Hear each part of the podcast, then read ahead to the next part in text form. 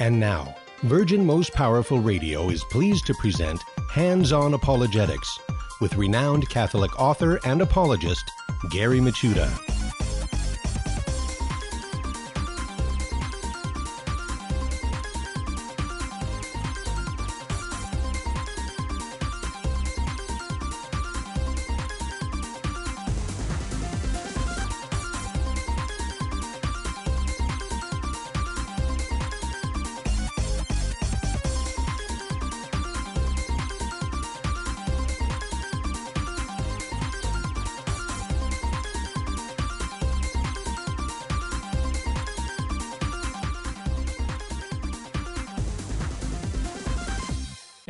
Welcome everybody to Hands On Apologetics. You have entered into Virgin Most Powerful's Apologetics Dojo. It's great to be with you today, kicking off a week in apologetics. And uh, thank you so much for joining us.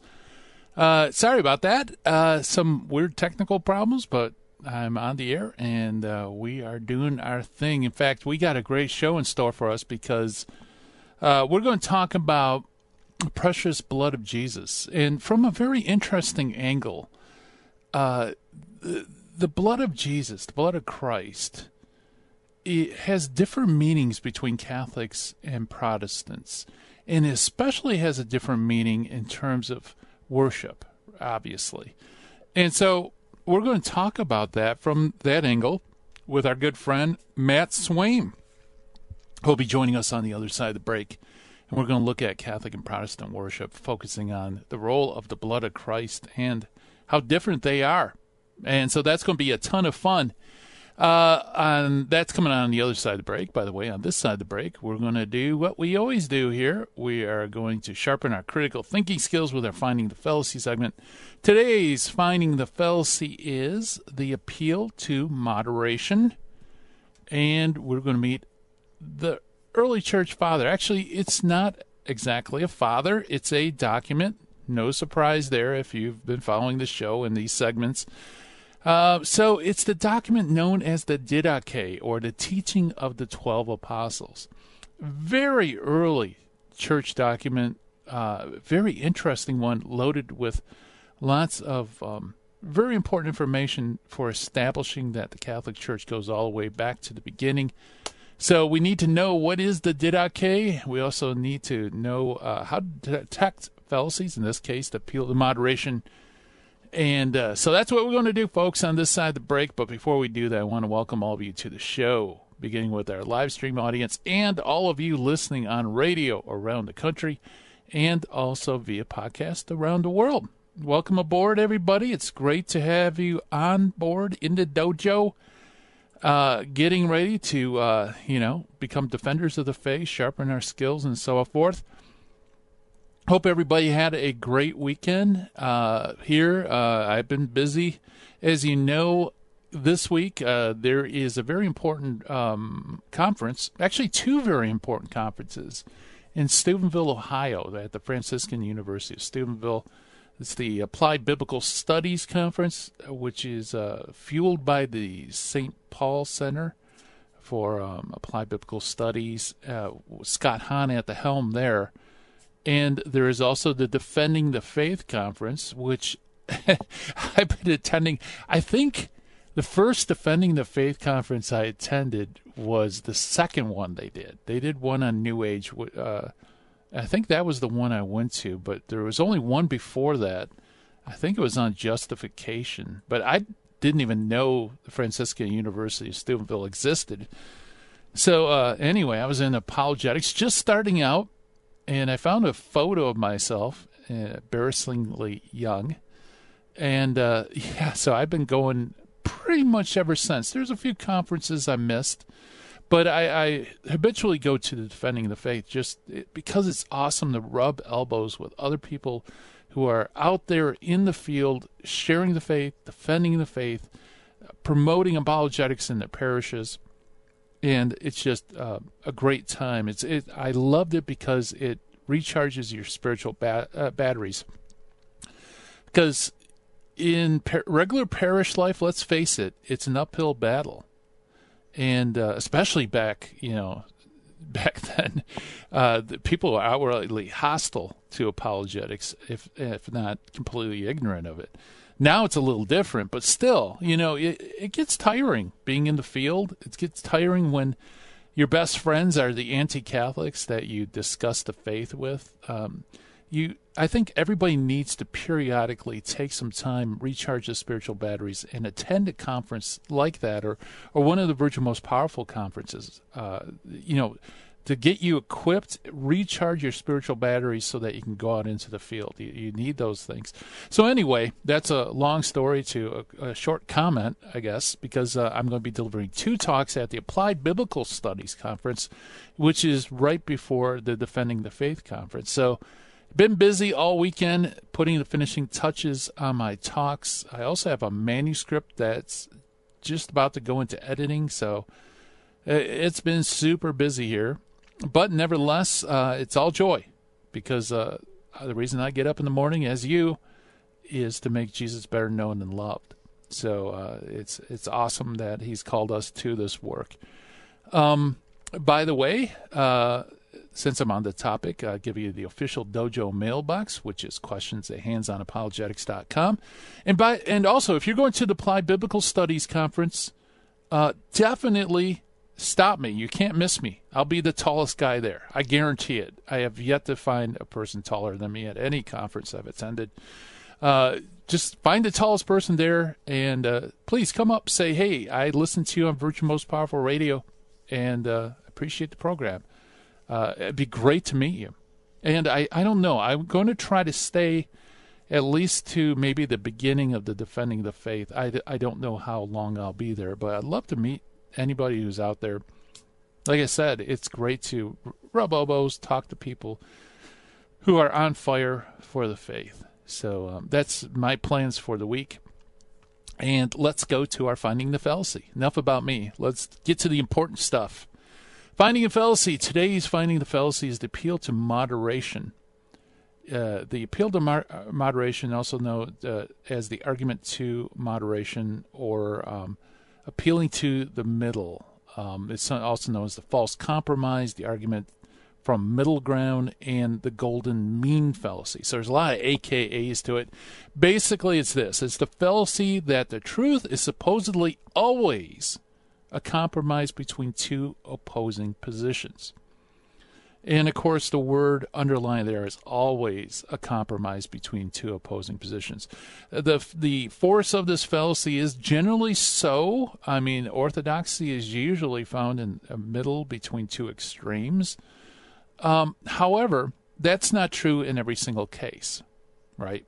There, is, there are some cases, some uh, opposing positions that there really is no middle ground and trying to to make something seem as if it's the middle ground in order to make it acceptable would be to commit this particular fallacy, which is the appeal to moderation. All right. Um, let's meet the early church father for today. Is the Didache. Like I said, it's not an individual but a very important early church document. Uh, translation would be basically the teaching of the 12 apostles. The Didache was first published in 1883 following its discovery by uh, uh, who was the metropolitan of Nicomedia. He found an 11th century manuscript of it. Upon its publication, it was quickly observed that large parts of the work had previously been extant as quotations within other works. Uh, but it has not been recognized as such until the publication. For example, almost all of the Greek text of the Didache was recoverable from an already known seventh book of the Apostolic Constitutions, originating in Syria in the fourth century. Since Bryennios' discovery of the complete text, numerous other finds have been made in fragmentary text and translations of the Didache, in the first complete translation in a Georgian uh, version, fragments are now extant in Latin, Coptic, Ethiopic, and Syriac, along with the complete translation in Georgian and, of course, the complete Greek text. Now, I, I, I want to pause there because that is something that I think should be very reassuring to us that the early church in its faith is so constituted that we can uh, still have and access uh, works of antiquity that are lost through the works of later early church fathers, like uh, Jurgen's Faith Early Fathers here says. With the case with the Didache, uh, we actually never lost the Didache, at least uh, not most of it. It was present in other works as quotations or um, perhaps even copied word for word, as is the case with the apostolic constitutions. So we always had it. The thing was, we didn't know that the Didache was a freestanding, complete document. And it's really cool because once we discovered that connection, then we looked at all the other writings that we, that are extant, and we find out that wow, there's all these little bits and pieces of the Didache being quoted in the early church that you know, it wasn't cited as coming from this particular work, but it must have. So um, I, I, think that's amazing. That you know that kind of puts to lie this idea that uh, somebody could go back in antiquity and destroy all the text, and we'll never know. You know, there could be missing data about Jesus or something like that. It's just not possible, just like the Didache, I think, uh, proves. Another interesting fact that Jurgens brings up is that the current scholarship of the Didache has an hypothesis where uh, the Didache from chapter 1 through to end of chapter 6 may originally have been a Jewish work uh, for instruction of Gentile uh, proselytes to Judaism, and maybe even of Essene origin, and uh, that would place that Jewish text around, um, uh, I think, 140 AD. And that is our early church father for today, the Didache. Coming up next, we're going to chat with Matt Swaim talk about Catholic and Protestant worship around the precious blood of Christ. Stay tuned. Now, back to Hands on Apologetics with Gary Michuta. If you'd like to join the conversation, call 888 526 2151. Here's Gary. And welcome back, everybody, to Hands on Apologetics. And uh, Catholics, we are familiar with the precious blood of Jesus such an important component in, in practically everything we do, not just devotional, but in terms of worship. The blood of Christ is also very important in Protestant theology, and when you put the two together, especially in, in the realm of worship, uh, some very interesting comparisons and contrasts comes out, and to help us explore that, we have our good friend Matt Swaim with us. Matt, as you know, grew up in a strong Christian family, attended United Methodist, Nazarene, and Free Methodist congregations along the way, converted to Catholicism, and he has been working very hard at the Coming Home Network staff since 2016 and uh, where he works on coordinating and promoting new videos, uh, web content and other media. And he also has a, a fantastic show, in my humble opinion, along with another familiar guest, uh, Ken Hensley, with uh, On the Journey with Matt and Ken. So, uh, Matt Swaim, welcome back to Hands on Apologetics. Hey, Gary. It's always a pleasure. Good to see you. How are you, my friend? Oh, I'm doing fine. Doing fine. Uh, it's just one of those days, you know. coming off the weekend, it, it's you. hard to get it back into the swing of things. But I'm doing great.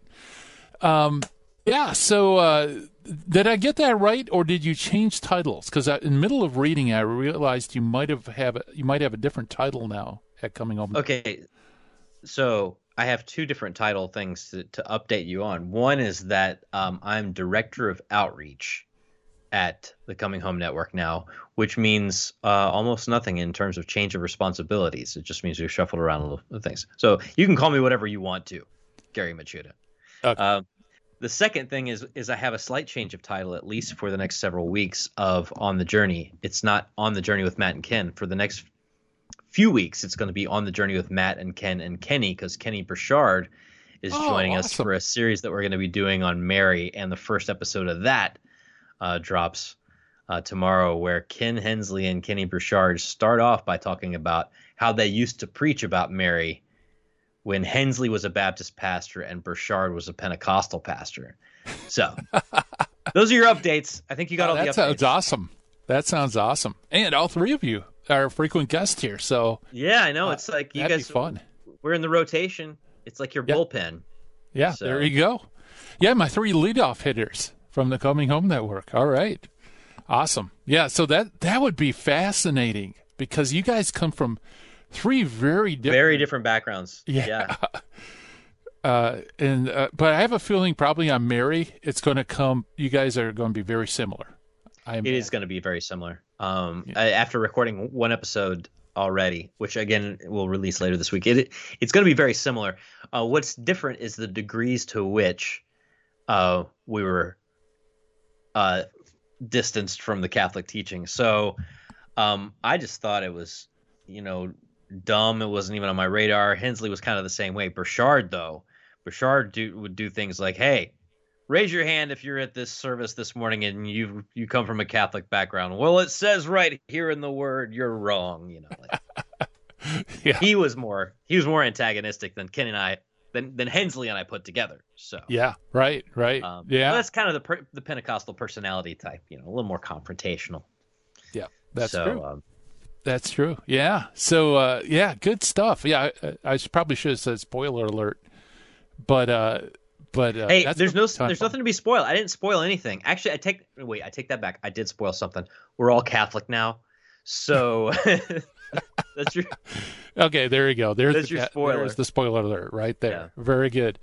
Yeah. So uh, when I saw your topic for today, I thought, wow, I never actually thought about how these different lines of uh, you know thought coincide and contrast but you know, this idea of the blood of Christ is uh, so important for Catholics and Protestants, and it really, um, when it comes to worship, it takes on two very different yet sort of similar, you know, aspects to each other. So, I I, I love this topic.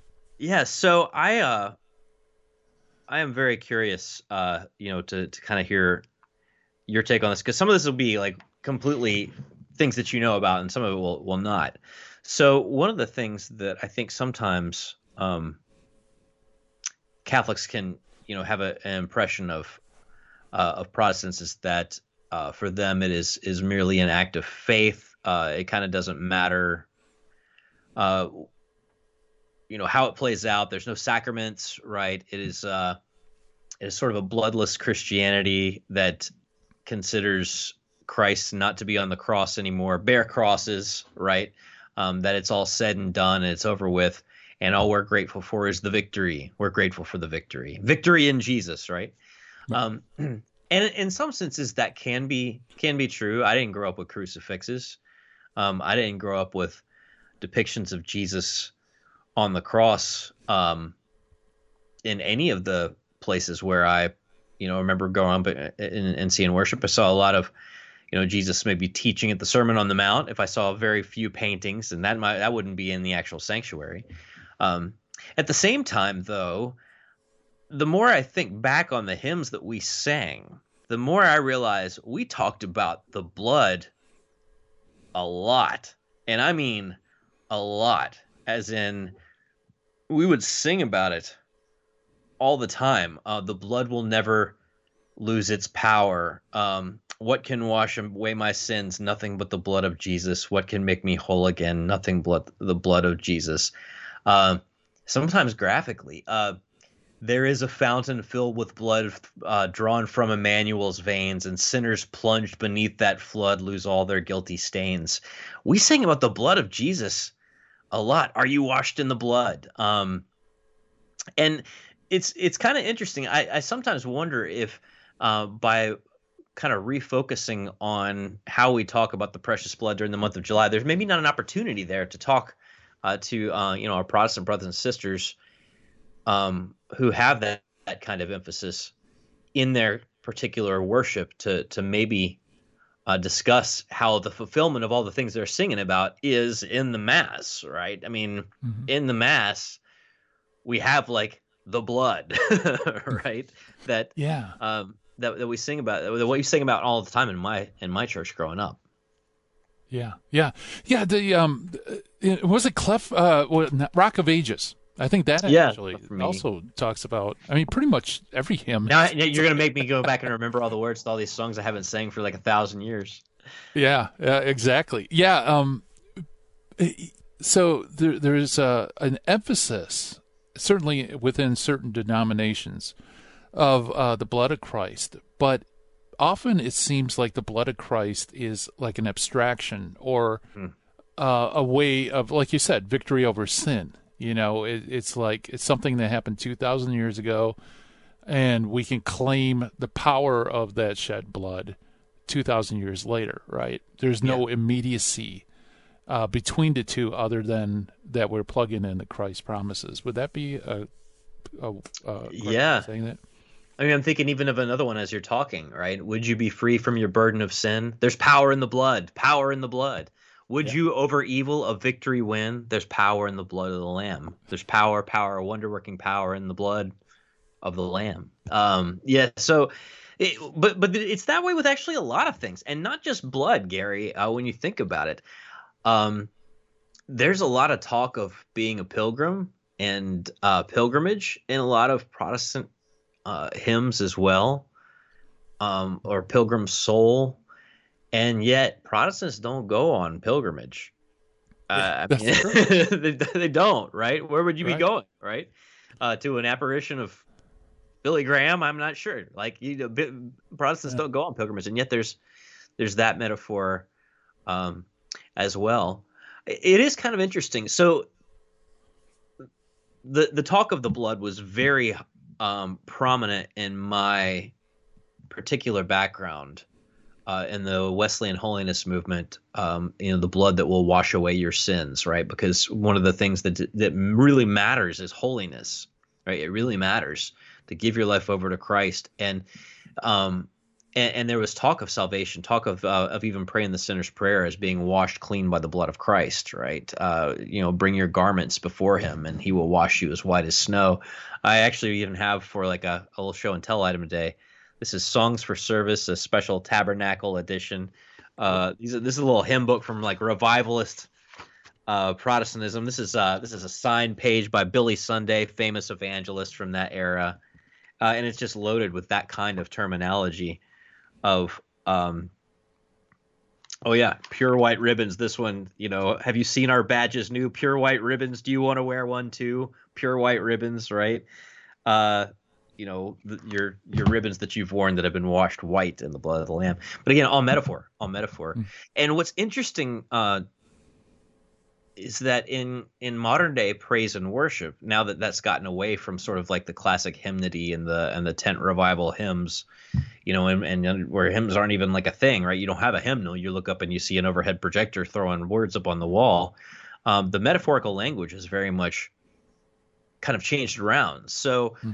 i you know i wonder i mean there are a certain group of people who would respond really well to like the precious blood stuff because that's from their kind of Protestant like glory in Jesus kind of background. But uh, there, that's not really prominent in themes in, in Christian worship today. It's more like, God, you're a mighty river. Let your waters flow. You know, take us to the mountain, Lord. Like it's all like geography references, like. Hmm. you know, yeah, praise and worship metaphors like, you know, uh, uh like wind right? Or like, mm-hmm. God, you're a rock, you know, and stuff like that. It's not. It's not the. uh It's not even necessarily yeah. all that Christological. Um, some of the some of the hymns that are kind of have grown to to prominence today. It's an, it's sort of an interesting shift. Um, I don't know why that is. I don't think it's because people deny the the the efficaciousness of the passion, death, and resurrection of Jesus over in Protestant land. I just think maybe people got a little squeamish. I'm not sure. Yeah. We sing about blood and guts all the time, man. Sunday night hymn sing was the worst, right? Somebody piano player would get up there and they'd say, "All right, you know, we have our hymn sing night," and somebody from the congregation would call out a number, and everybody would flip to that number. The piano player would flip to that number, and here's another one about blood, right? We're all gonna sing yeah. it together.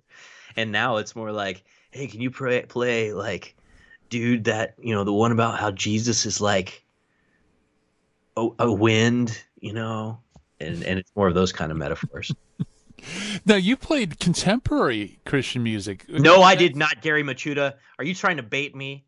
I played uh, christian punk and underground rock. That's okay. Well i was trying to be what i look like amy to... grant? Come on. Yeah. No i could see you playing amy grant. Come on. Uh, now, uh, for those who can't see on the radio, uh, Matt Swaim is blushing at this point because is that what it is? Yeah, because uh, you know I insulted his uh, his inner punker. You said I, I was basically Michael W. Smith. That's what you said. well, I'm sorry if I, I, I apologize if I offended you. Uh, but oh, you're, your you get you get a thousand strikes from me. All right, we're chatting with Matt Swaim, talking about the blood of Christ in Protestant Catholic worship. Stay tuned. This is Jesse Romero.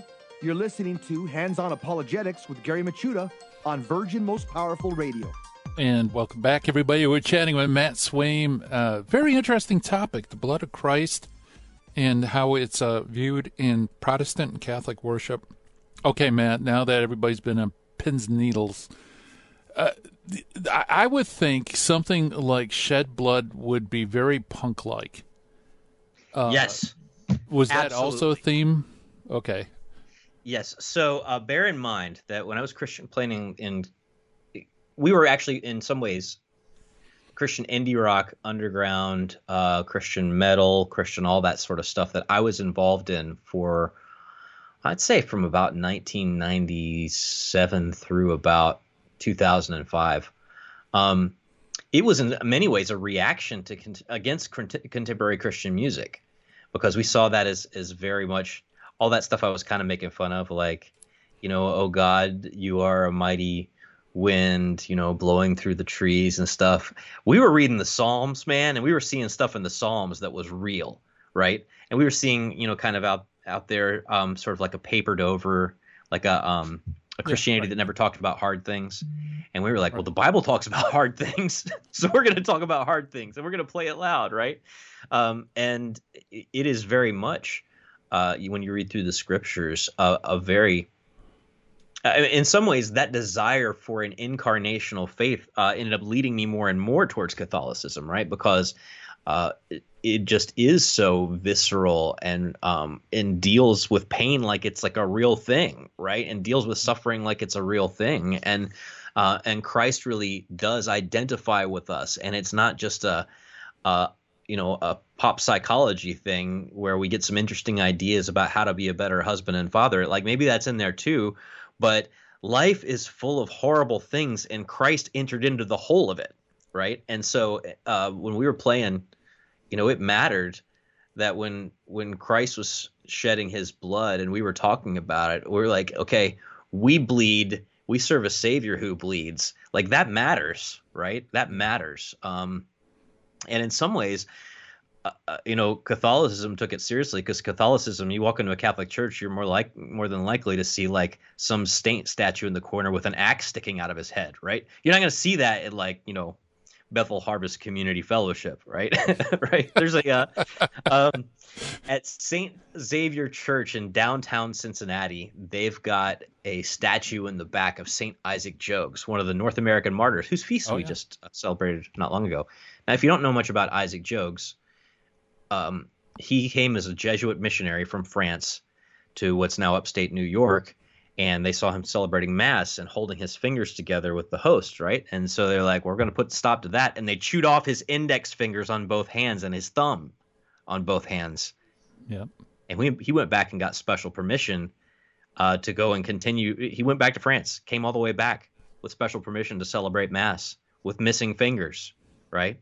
To these people who chewed them off and then they killed him, right? But if you go in the back of St. Xavier Church, there's St. Isaac Jogues with fingers missing and blood running down his forehead right there in the church, right? And in some ways, um, a Protestant from my milieu who, you know, grew up in that maybe sort of saccharine form of Christianity and gravitated towards like the, the the more, you know, kind of raw Christian punk rock world would walk into a church like that and say like man that's so metal right like it would be like an attractive thing to them an attractive yeah. thing to see um, a crucifix that's just vivid right a vivid crucifix that's the reality of the cross right there man on that wall um, so in some senses uh, there's it might seem like a very large gap between Billy Sunday's song for service, Are You Washed in the Blood, brother? You know, and like a Christian punk rocker who's like stares at that crucifix is like, that's that's like real. There's not that big of a gulf between those two kinds of mindsets. The people who don't have anything in common with that sort of world are the people who are like wearing, you know, Hawaiian shirts to the mega church here in sort of abstractions uh, yeah. projected on a wall. Um, in some ways, it's like the metalheads like love this stuff. I love the old school hymns because they're like, uh, it's the reality of the blood, man. Yeah. So yeah, that yeah, that's really good. So uh, and of course with Catholics too, oddly enough, we all coincide on that point because uh, it really does speak to a truth, right, the, uh, about the efficacy of Christ's uh, sacrifice and you know the spilling of His true human blood. Yeah, and I mean, in some senses, that's uh, one of the complaints that someone might have about like a you know a big megachurch p- preacher who's just talking about how like accept the Lord and everything is going to be amazing from here on out, right? They've mm-hmm. kind of pushed the cross out of the picture, um, right. and even a lot of Protestants, um, you know, are uncomfortable with the idea of those churches that sort of push the cross out of the picture.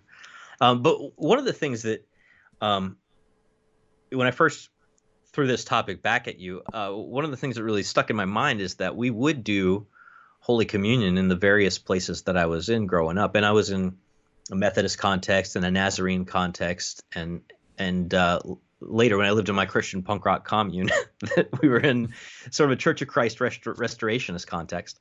Um, but all of them would have had kind of a memorialist uh, perspective on Holy Communion, the Lord's Supper, that um, it's something you did to to remember Christ's sacrifice. I don't think I ever heard it uh, you know, explained terribly in depth. But what I do recall about every single one of those circumstances, and even when I went to a Christian music festival uh, that would have, you know, a Holy Communion, where they'd have like the plastic cups with like the grape juice in it, and then there'd be like a layer of foil, then there'd be like a cracker, then a layer of saran wrap on top. It was like this like ready-made packed communion that you'd get at Saturday afternoon on a music festival day, um, in one of these Christian music festivals without fail, all of those, if someone handed that to you, right, the words they would say to you would be the body of Christ or the blood of Christ. Um, hmm. And that to me, looking back, is a very fascinating thing because I don't remember as a kid ever thinking, you know, as they're passing, you know, they had sometimes these trays, right, that like had like 50 cup holders and it's like a tray full of juice and you thought oh lord please don't let me spill all of this as i have to pass it down the aisle to the next person you know someone would pass it to you take their cup and say the blood of christ and at no point it ever occurred to me growing up to say like really this oh my goodness yeah what a miracle right it never it right. would never yeah. occur to me to say that but and yet those are the words that that um that would have been used in that huh. context, um, because that's that's the other context in which we would have heard about the blood of Christ. We would have heard the blood of Christ washes away your sins. You know, you had your garments dipped in it, right? There's a fountain filled with it. Uh, you know, sinner, plunge yourself beneath the flow. Um, and then a person putting two and two together would say, okay, how do I do that? And then you show up on Communion Sunday and someone passes you, it says the blood of Christ. Like a person who came from the outside might think this was this must be what they mean by the blood of Christ that they keep on saying will wash away all your sins. And yet that was never yeah. like that was never meant to be the impression that we walked away with. Uh, which is funny um, looking back with the benefit of having been 17 years in the church and thinking about this because that's exactly the way the Catholic Church talks about it all the time. Right? right. Right. Exactly the way the Catholic Church talks about the blood of Christ. As a matter of fact, the Catechism is loaded re- with references to, you know, eat, Jesus said, "Eat my flesh and drink my blood," and here's how we're gonna do it, and here's how we do it every time we meet for mass, right? Yeah, right. Because the church right. takes that reality seriously, and it's not just like a metaphor or an abstraction or something you sing about uh, in your suit and tie on a Sunday night hymn sing. It's like a real thing that you do at every single Catholic service. Period. Right. Yeah, the thing that struck me when uh, I was reading this topic was well, the shedding of blood, there is no remission of sins. It, right. The shedding of blood is attached to sacrifice, which is seems to be a big disconnect because, uh, you know, claiming the blood of Christ, they're claiming the sacrifice that happened two thousand years ago, but you know, its effects is applied to me, but the the blood isn't literally applied to me. You know what I mean? Uh, and worship service definitely isn't a sacrifice, like you said. Uh, many Protestants have more of a memorial uh, understanding that they're just remembering what happened two thousand years ago. It's it's not like it's actually made present, which yeah. seems like a big big disconnect. It is a huge disconnect, and in, I gotta I gotta be careful that I don't go down a rabbit hole here because you've hit on something that is massive, and maybe this would be a good topic for November. Yeah. So part of the reason I feel like um, a lot of Protestants don't get a lot of that extra stuff that we do and they think it's idolatry like you know the mary stuff or the saint stuff or or these other things they think that's idolatry because in their mind uh, depending on how you were formed praise and worship is like a musical genre it's like a we're going to sing some praise and worship songs well technically you don't have sacrifice as part of your sunday mornings so technically you're only singing praise songs Mm-hmm. You're not singing worship yeah, songs yeah, because true. there's no there's no sacrifice in it. So uh, right. we in the Catholic world make a very clear distinction between the various kind of ways that you address God and the various twi- kinds of ways you address the communion of saints. There's levels of this stuff. There's context for it. We don't call we only call one kind of thing worship, right? The kind of stuff that involves us entering into the sacrifice of Christ and presenting it back to God so he can present it back to us. And it's only involved it only involves God. Right? Right. So if you come from one of those contexts where every time you're singing and God is involved, it's might as well be praise and or worship. It's all mixed together. Then obviously if a Catholic says anything nice about anybody in heaven, you know, it's easy to conflate all those things, you know, yeah. together. Um, but here's the deal. Um, and we'll talk about this more in August when we get to the feast of Saint John Vianney and his catechesis on the priesthood. Um, mm-hmm. You know, no matter how nice of a lady Mary was, if it had been her up on that cross, that blood wouldn't have done it for you and me, right? right. If an angel, an angel in heaven, right, had uh, suddenly take on human form, and it was an angel that got thrown up on that cross, wouldn't have done the trick. Wouldn't have done the trick, right? And we talk about those different, we, we talk about angels and Mary very differently than we talk about Christ who shed his blood, and it does something. It does everything uh, for us. Absolutely. Absolutely. We're chatting with Matt Swaim, talking about the blood of Christ and Protestant Catholic worship. More to come right after this.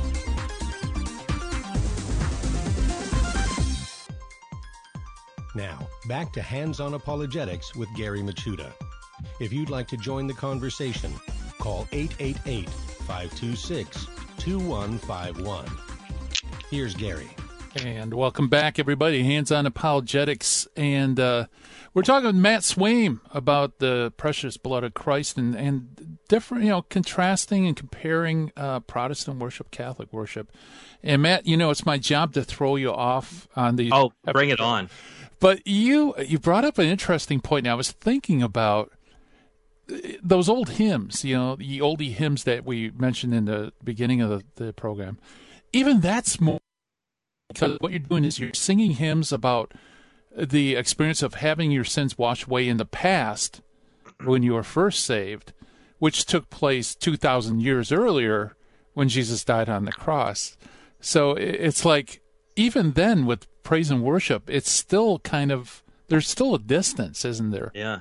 Well, bear in mind that those of us who grew up singing those hymns did not call them praise and worship. The praise and worship movement kind of came along in like late 80s, early 90s, and it was, you know, by contrast, it was a more contemporary type of thing. Uh, one right. one thing to correct the record, by the way, I mentioned that pure white ribbons was like you're washing yourself white in the blood. I didn't realize. I read the I read further. This is not a hymn I've been familiar with. Turns out, pure white ribbons is actually a hymn of the temperance movement and you wear these badges. Oh, like for the, okay. Yeah, interesting. Um, had nothing to do with the blood of Christ. Well, maybe maybe it was motivated by an experience of of Christ, but but yeah, I mean, those those hymns uh, definitely had significantly more of a sacrificial focus.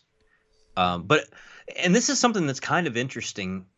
Uh, I did a a Coming Home Network presents with a couple of guys who are both um, worship leaders, as it were, well, praise leaders in Protestant context before they became Catholic, and um, and one of them, T.L. Putnam, who I believe you've probably had on before, um, but T.L. was talking about how, in so. many ways, he um, when he was doing music ministry as a Methodist, that was the sacrament, right?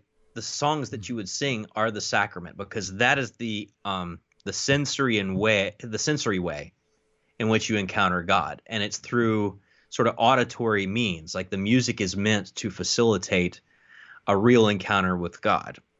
Um, it is it is the way that God you you meet God through your senses. Um, I, of course, when we as Catholics meet God through our senses at the Mass, right? Um, it's in something we can taste and touch.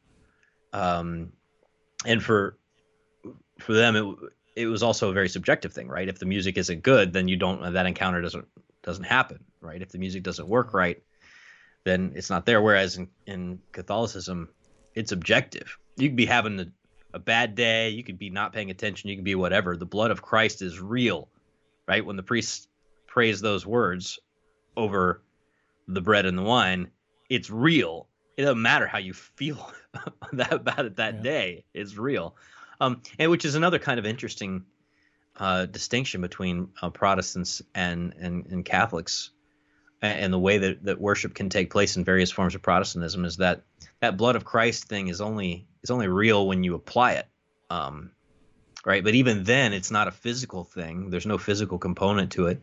It all resides in some uh, like a transaction that happens um, somewhere in your will right? In the privacy of your own um, prayer. It's not like a like in catholicism when the blood of christ uh, is confected by the prayers of the priest over the wine he holds it up as high as he can you know in front of the room right? To be like yeah. uh see this this this just happened and i'm holding it up as high as i can as an offering uh, up to the father but also so all y'all can see what just happened. I mean, in in some ways, it's and that that harkens so much back to the original sacrifices, right, of the Jews. Like when you read through the Old Testament instructions, there's all this stuff about like hold this up, you know. yeah. Um. So the idea well, wave of offering, wave it. Wave it up north south. Yeah. I mean, which is like essentially what the priest does with the monstrance benediction, right? Um, but again, you know, I mentioned, uh, and I wanted to, to read this passage from the Catechism because I mentioned how we would sing about the blood in, and I'm thinking specifically of like when I was in the Church of the Nazarene or Free Methodist churches, we'd sing about the blood, right? And uh, the way that we actually treated the blood was, you know, you'd go and you pray the prayer of repentance, and then something somewhere in the ethereal realm, the blood would be, you know, applied, and and you would be forgiven, um, and you would sense some sort of internal uh, I guess, peace that that had really happened. Uh, and then later, at various points, they would pass around the tray and they'd say the blood of Christ, but that had nothing to do with that up there that had happened. Right? This is a separate kind of thing. It's just a, but that's but the Catholic Church puts the two and two together. That uh, again, if you were to walk into a lot of Protestant churches, you'd be like, oh, this is all supposed to be together. But the um, in 1393, uh, it says this: the body of Christ we receive in Holy Communion is given up for us, and the blood we drink is shed for the many for the forgiveness of sins. That's straight out of the Bible, right? Um, for this reason, the Eucharist cannot unite us to Christ without at the same time cleansing us from past sins and preserving us from future sins. So the blood in communion is meant to help take away sin and guard you against sin right? And of course, if you're in mortal sin, you got to take that care, get that taken care of before you go up to communion. But it, you know, this is, it's clear that the same blood that washes away your sin is also meant to be, and it, it's clear from Paul talks about this in Second Corinthians. It's not just Jesus's words that are, we're interpreting. We're also supposed to drink that blood, and not just metaphorically. Um, that there is like a reality to that blood. It's not merely to be applied to our garments. It's meant to be taken into our very bodies. Um, and you have to actually do a fair amount of explaining to say that's not what the Bible says, right? But if you've never grown up, if you've only ever grown up with those two things been put in separate boxes, then it's a little bit jarring when you find out when you see the church put them together the way that they were never meant to be taken apart. Like, right, the blood of Jesus saves us. The blood he shed on the cross. He also said that this is his blood. He also said we have to drink his blood. I mean, like all those things are pretty clear in the Bible, and yet um, the Protestant experience, uh, you know, 500 years removed from the Reformation, and you know uh, uh, better than anyone, Gary, that uh, one of the things that Luther had such a problem with was the the mass being talked about as a sacrifice, and you take away the sacrificial element of the mass, and 500 years of worship later, or 500 years of whatever you call that, when you take the sacrifice out of it later, you know, no wonder there's a whole bunch of people who have separated all these concepts out from one another, and they're no longer wedded to one another the way that they were clearly wedded to other, not only wedded one another, not only in the scriptures, but clearly throughout the early church. I mean, you read Justin Martyr describing a mass, and it's like it's pretty much what you see when you walk into a Catholic church today in terms of how it's all set up. Um, yeah. But again, we didn't. We would have never even thought that we were taking things that are meant to be together and putting them, you know, at different sides of the room from one another. Yeah, yeah, that's true. Yeah, it's it's um, it, once you uh, you know, uh, put like you said, put it in those separate containers.